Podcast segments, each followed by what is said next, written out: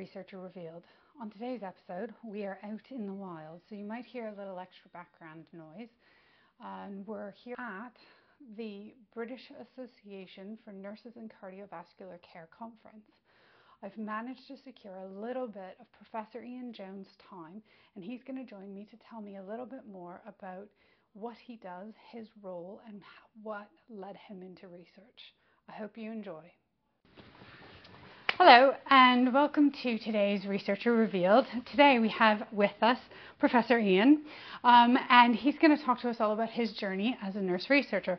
But as you know, before we get to that, first we get to know you a little bit better. So I'm going to ask you 10 rapid fire or 11 rapid fire questions.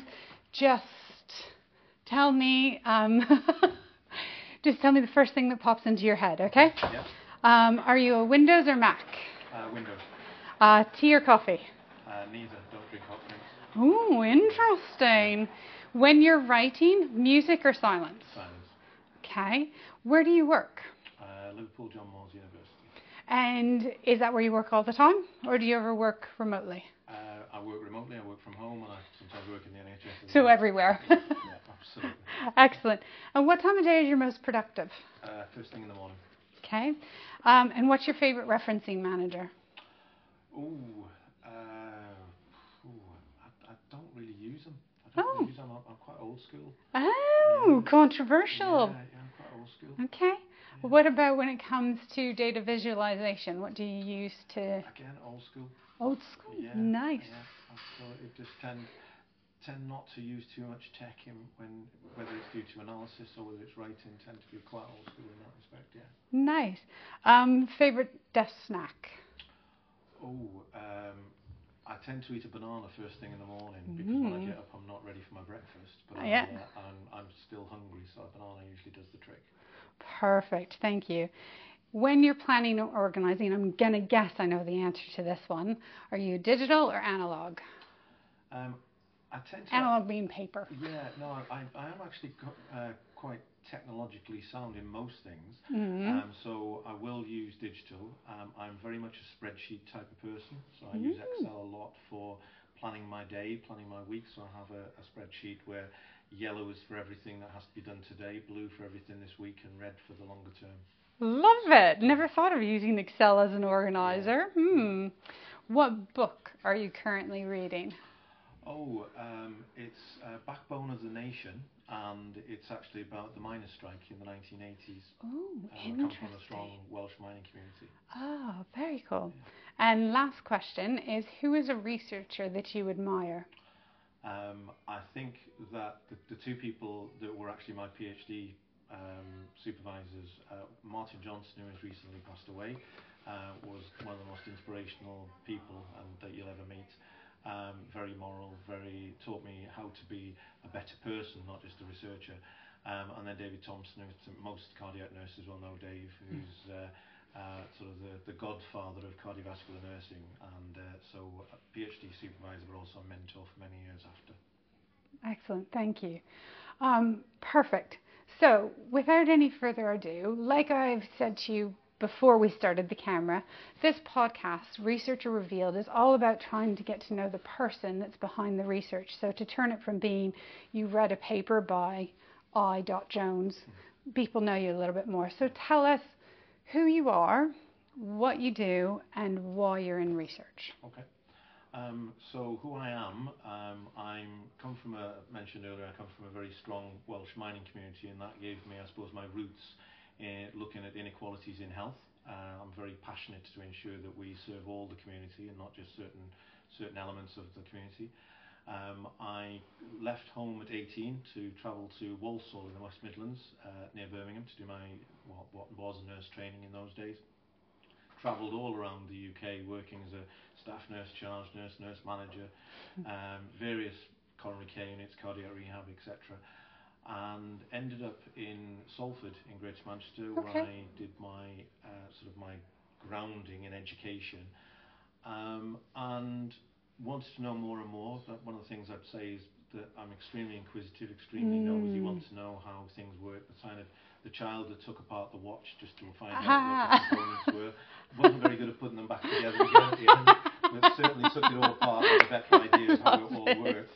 Um, so, uh, uh, and that's where my research came from. My research Oh, ideas okay. came, why are we doing this? Why are we doing this? What's the, Ah, what's the, um, and then started doing some research, then a PhD, and then uh, more and more research after that. And uh, um, when we think that 90% of our 90% of care is delivered by nurses, but we have very little evidence to support much of what we do, and I saw much of what my great friends and ex-colleagues, people like Lynda Blue's work in heart failure, Jane Corn's work in thrombolysis nursing, all these really key people that dramatically changed how cardiovascular nursing progressed, Dave Thompson in cardiac rehab. So all these kind of people made a real impact on me and I wanted to, I wanted to emulate them and, uh, and ultimately wanted to try and take things forward again. My job is now, uh, sort of as I'm sort of mid 50s, is to make sure not only do I carry on what I'm doing, but to make sure I can support the next generation that are coming through in the same way other people supported me. That's brilliant. Thank you. It's quite packed in there. So, at the minute, what is your role? Because we've already talked about how you basically work everywhere home, the university, NHS. So, what is your formal role at the minute? Okay, so my um, Professor of Cardiovascular Nursing at Mhm. John Moores University in Liverpool. Um, I'm also the lead for the Liverpool Centre for Cardiovascular Science in um, John Moores. The, the centre is a multi-centre, uh, multi-stakeholder um, centre. So it has the University of Liverpool, ourselves, um, and pretty much all the NHS uh, organisations in the city region. And my role is to coordinate and sort of manage some of that activity in the university. Okay, perfect. Thank you. So, inquisitive, professor, teacher, work in the NHS. Tell me about the research bit.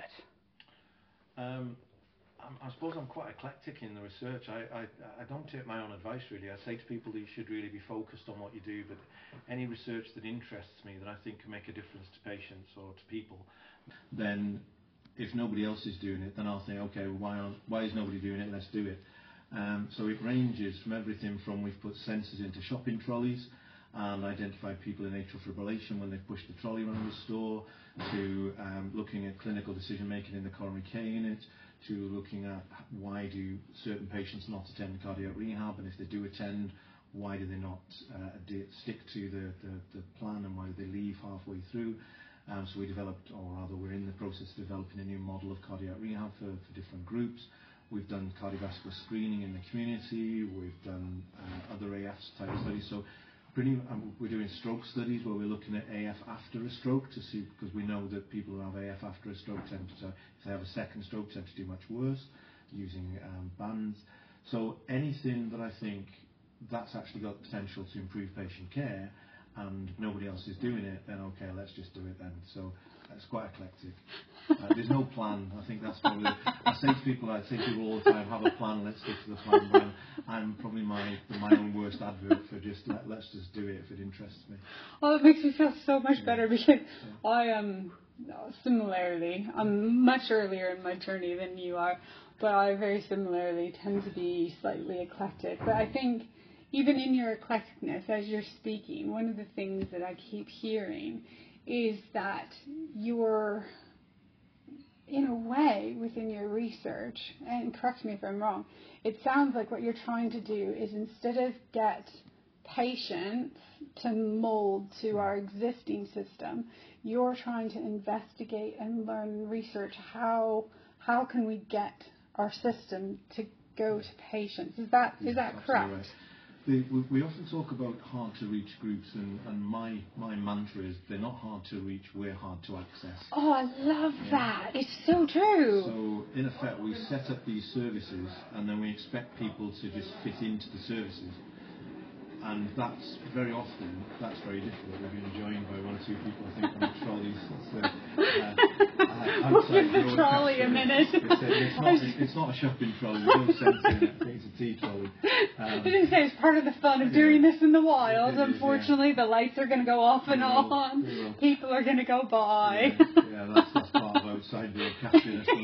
Um, all part of the vlog experience. Never, never worked with animals, children, or, or, uh, Or members of the public. Yeah. Um, but, anyway. but but, ultimately, as you say, the, Oh. we, we design these services, uh, professionals design services, Mm. um, and then we just expect people to fit within them. The, the, what we have to be better at doing is uh, one co-production of services, so people have Mm. much more of an ins, uh, input into how we deliver services. But also, we, we need to stop thinking of people as being this one homogenous group that Mm. what fits for one fits for all, and we know that's not the case. Yeah. So some of the work that we've done by uh, taking cardiovascular screening into the community, working Mm. with, for example, Liverpool Football Club in, in, in obviously in Liverpool, um, where some people will not engage with with the, um, with authority um, because they don't trust us, and therefore we have to look at ways of breaking down those barriers. Uh, one of the ways that we can do that, if we talk with Liverpool Football Club, we often talk about the power of the badge and how that badge can get us into places that maybe other uh, the going back, um, where where maybe we wouldn't get in on our own. So if I walk in in a charge nurse uniform, for example, then um, there might be some uh, some mistrust there. So um, so the power of the badges allows us to get into those areas, and then once we've developed those, and some people have then vouched for us, given the you know uh, as gatekeepers, allowed us to go into those areas. Then we can develop those relationships. Then we can start to have an impact. And we've done, we've done the same with the South Asian community. Is that we need gatekeepers in those communities to help us to access when we're in there. When when people start to trust us, then we start to understand um, a little bit more about that, what their needs are. I don't necessarily know what their needs are. I'm a white, now middle class man. Um, I, I don't have that lived experience that they have. I need to go in and, and listen to them and try and find out what it is that they need and then help them uh, work in, in a, either co-production or collaboration to try and come up with something that works for them and not just for me. That's intriguing. So it's interesting that you find that even within the nursing profession because you read papers and you hear that, I mean, until probably recently in the UK with all the fracas around nursing, um, that nurses are the most trusted profession, but you found that actually you're better off to go through a gatekeeper. What do you mean by that term, a, a a gatekeeper is somebody that's going to give us access to that community. Okay. Um, so you're absolutely you're right. that Year on year, nurses are, are the most trusted profession, um, and I think, and I, and I don't want to to, um, to deprive from that at all because I think that we are trusted. But ultimately, as a professor of nursing, I'm I'm not the staff nurse on the ward or the district nurse. I'm actually somebody that's coming in, and I deliberately won't. You know, I've got a suit on today because we're at a conference. But I will turn up in jeans and a t-shirt. Actually, that's what I wear normally: jeans and a t-shirt. Um, Yeah. so, um, so I will turn up, but I, we need people in the different communities to say to them, it's okay to do that. One of the reasons for that, I'll give you an example, perhaps Okay. just to um, allude, uh, elaborate on that, is that when we started to work in some of the communities in Liverpool, one of the things that we were accused of um, was, well, you'll come in, you'll take all what you need, and then you'll disappear, and nothing will change. So what we've had to do and what we've wanted to do is to say, no, we're coming in, but this is a long-term relationship. So we're coming in, we want to work with you, we want you to help you to improve the, the health of your community, but we're not going away, we're not going anywhere, and we will be bringing some student nurses with us, and they will have a better understanding of what it's like to live in this community, and so that when the patients are under our care, they have a much better understanding of the, the challenges that some people are facing in their lives. And that's not just Liverpool, that's all areas that I've worked in. Um, it's ensuring that we, we, we understand the community that we serve and we work with them. I'll just let that trolley go past again. Um, I'm not sure if it's a train actually. It's getting louder and louder. Every time it goes by, it's a little louder. It is, yeah. They're trying to tell us something. Um, but ultimately, when we're working within communities, it's about, um, I, I call it drive-by research, where you Oh. go in, you do the research, you disappear, you never go back until you want to do more research again. I see. And what I'm trying to do within, and, and it's working very well, because the people in Liverpool are amazing, absolutely amazing. Um, um, but we're going in and we're saying we want to work with you for the long term. And now those relationships built, they don't call me Professor. Um, some people will say Professor Ian or whatever when we're different meetings, but it's Ian, and I know them by their first name. So when you break down those barriers and you develop those relationships, then we can achieve more together, and ultimately the, the community can benefit. We can then use, of course, we can use the research and the evidence from that to inform other areas of the country, and ultimately we're aiming to generalise from that. But in the short term, it's about trying to serve that community. I keep using that word, serve the community, because ultimately Mm. the, the community that I come from in South Wales um, has got equal challenges to, to other um, parts of the country. But it's uh, some of the um, inequalities and the underinvestment I've seen in those areas, certainly uh, after, in, Wales, it's after the mining um, communities were destroyed um, in the 80s. But we're now dealing with some of the, the legacy of that. And I want to try and, and people like me want to try and go in and support that. But it takes time. It takes those mm. relationships. I find that such a fascinating model because I think um, where I'm at at the beginning of my career, trying to reach out and to being more inclusive and, and rather than expect patients to come to us to match us is actually what what are the things that they find interesting? What are the things that they're struggling with? And how can we we bring health and better health to them? And so I'd actually argue then is despite the fact that your research on the surface of things being cardiac rehab or arrhythmia or you know all of the other things that you listed I would argue that your research actually is all about the same thing. It, it, well, it, it's about engagement in the community and supporting that community. What, what, when you look at mm. the, improving the health of a community, I can't look at it purely from a cardiovascular point of view because ultimately the risk factors are the same for cancer as they are for cardiovascular disease as they are for mm. diabetes. But also we, we need to stop thinking of it purely from a healthcare point of view. So if you live in a mm. community where you're, um, you're, you don't have access to uh, areas for children to play, or there's high levels of pollution, or there's uh, if you, there's a there's Lisa Nandy who is um, the local MP for Wigan, wrote a book that I read recently, and one of the things she talks about is that if you don't have appropriate trans- transport infrastructure, it means that you can't get to the to the decent jobs. So what then happens is people move to the cities because they need to be there to be able to work, yeah. and you've actually taken the income out of that town. So the cities mm. are progressing and developing, but the towns are then struggling. So what I want to look at is can we start to think in a, in a, on a macro scale of what do we need to think about health, and it's the wider determinants of health that we've known for many, many years. Yeah. But we are we are still in isolation as healthcare mm. researchers. We are still thinking about well, I need to help somebody reduce their cardiovascular risk factors. Well, actually, some of those things are, are, are on, the, on the scale of things. They're way down here. But actually, the one thing they're worried about is their housing or their, mm. their children going to school or the safety and all these different things that need to be factored in.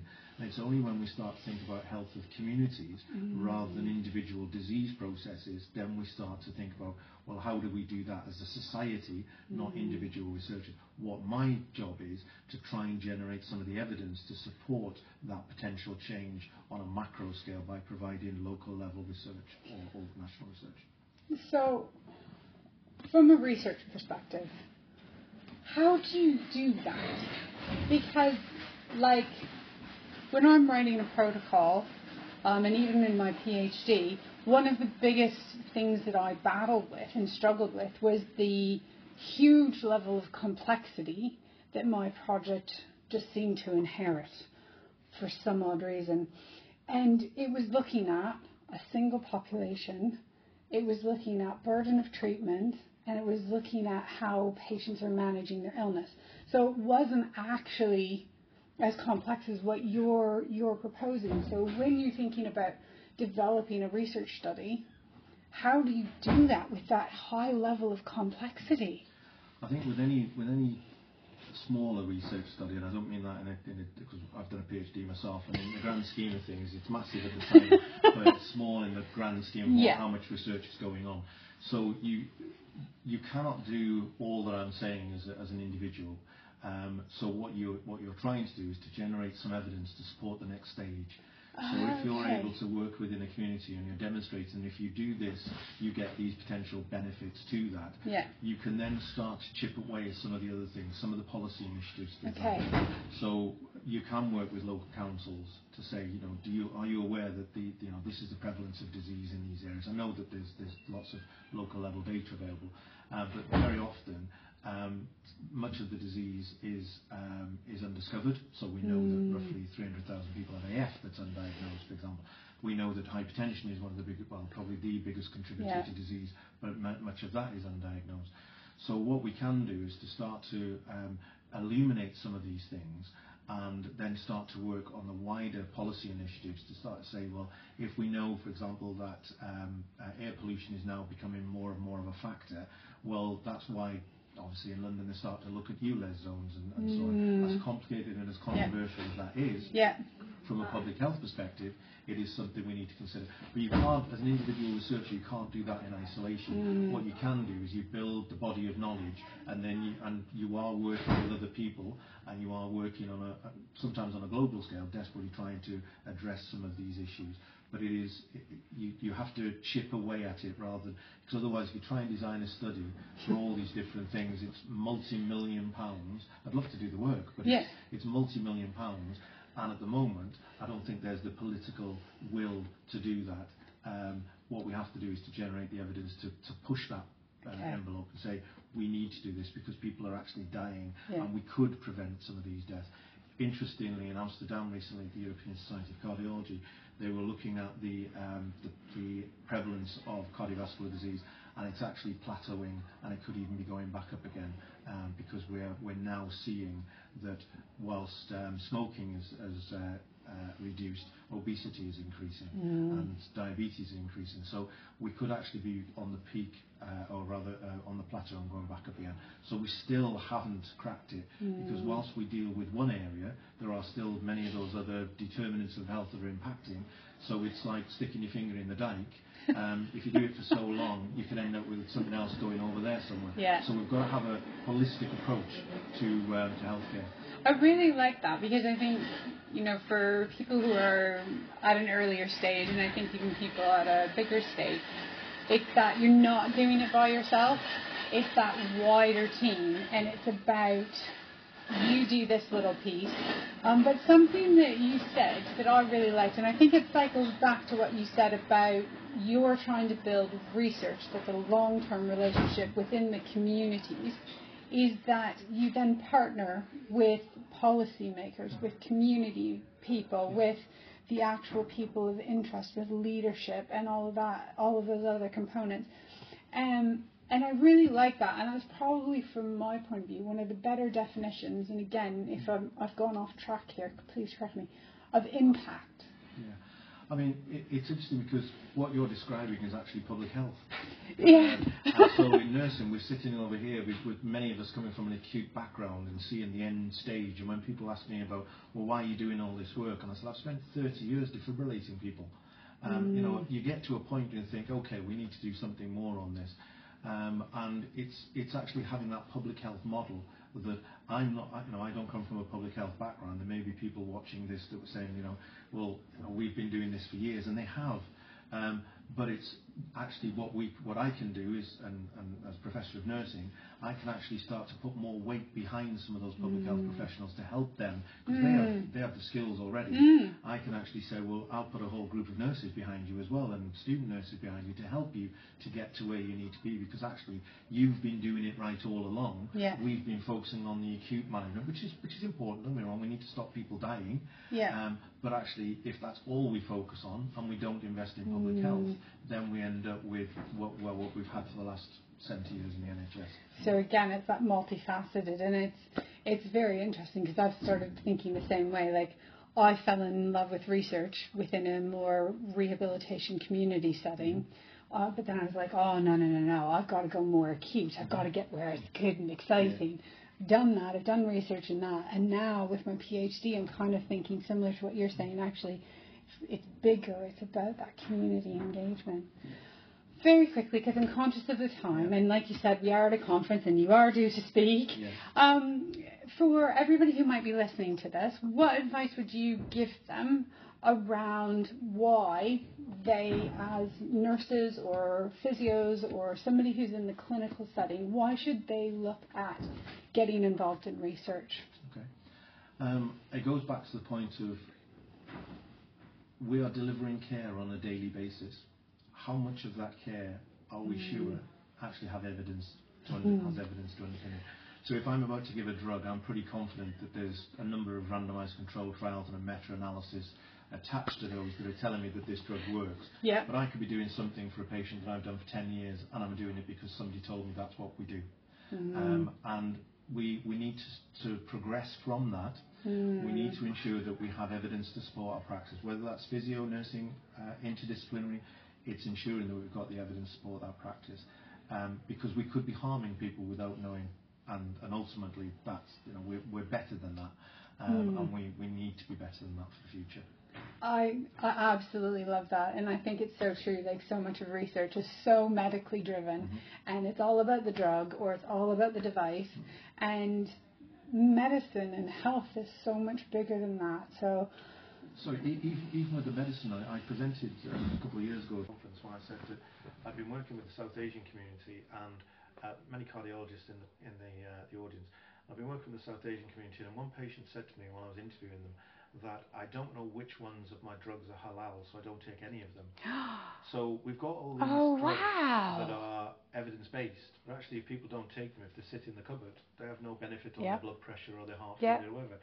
So it's only by working with people and understanding their needs that we actually are we likely to see the outcomes that we see in randomized controlled trials mm. that we're likely to see in clinical practice. So it is about that shared decision making. It is about that mm. negotiation, whether that's at a, a, micro level with patients or whether it's a macro level with society. Mm. Oh, that's fascinating. Thank you for bringing that up because I think that that just ties everything together really, really well. Um, thank you so much for joining us today. I definitely might have to hit you up for a little bit of a longer session because I feel like we've gone like really, really quickly. Um, but being at a conference, I wanted to just take the opportunity to do this in person instead of through a screen. So thank you very much for joining me today, and um, good luck at your presentation early, later. All right, thank you. Thank you. Don't go away. Up next, we have the top three takeaways from this week's podcast by Dr. Rosalind Austin. Wow, that was exciting. Lots of trolleys going by, lights going on and off. Um, the video didn't come out, but hopefully the audio will be okay because it was a really interesting conversation um, with Professor Ian Jones as I squeezed between one meeting and his presentation that he has later today. Um, it, my top three takeaways from that conversation with him I loved his revolutionary idea around taking health and research to the people.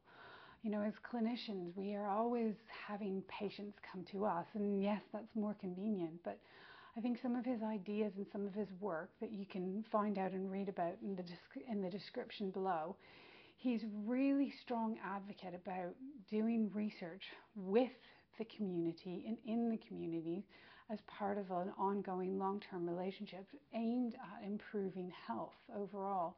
And I really liked that idea. My second takeaway leads on from that is his passion about building and embedding research within the community so that research becomes just as much a part of a community as a GP surgery, a football pitch, or whatever, and that he's recognized as a leader in that community as somebody who, you know, might be interested in a problem that you have and could come up with a research study to try and better answer or solve a problem. And I think that's a really unique model, and I'm very grateful to hear more about it from him.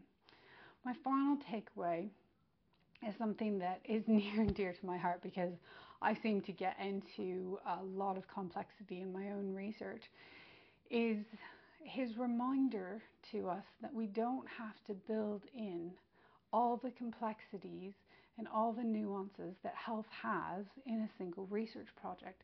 That actually it's about chipping away at a bigger problem and slowly building the evidence around that problem so that when we can put all of those different puzzle pieces together and we can work with our community, we can work with policymakers, we can work with charity groups, and we bring their evidence together too so that we can then change health within our communities. And I, I loved that idea and the freedom that comes from that idea that you don't have to put it all into a single research project. That's definitely something I'm going to take away and, put into play in my own my own research proposals.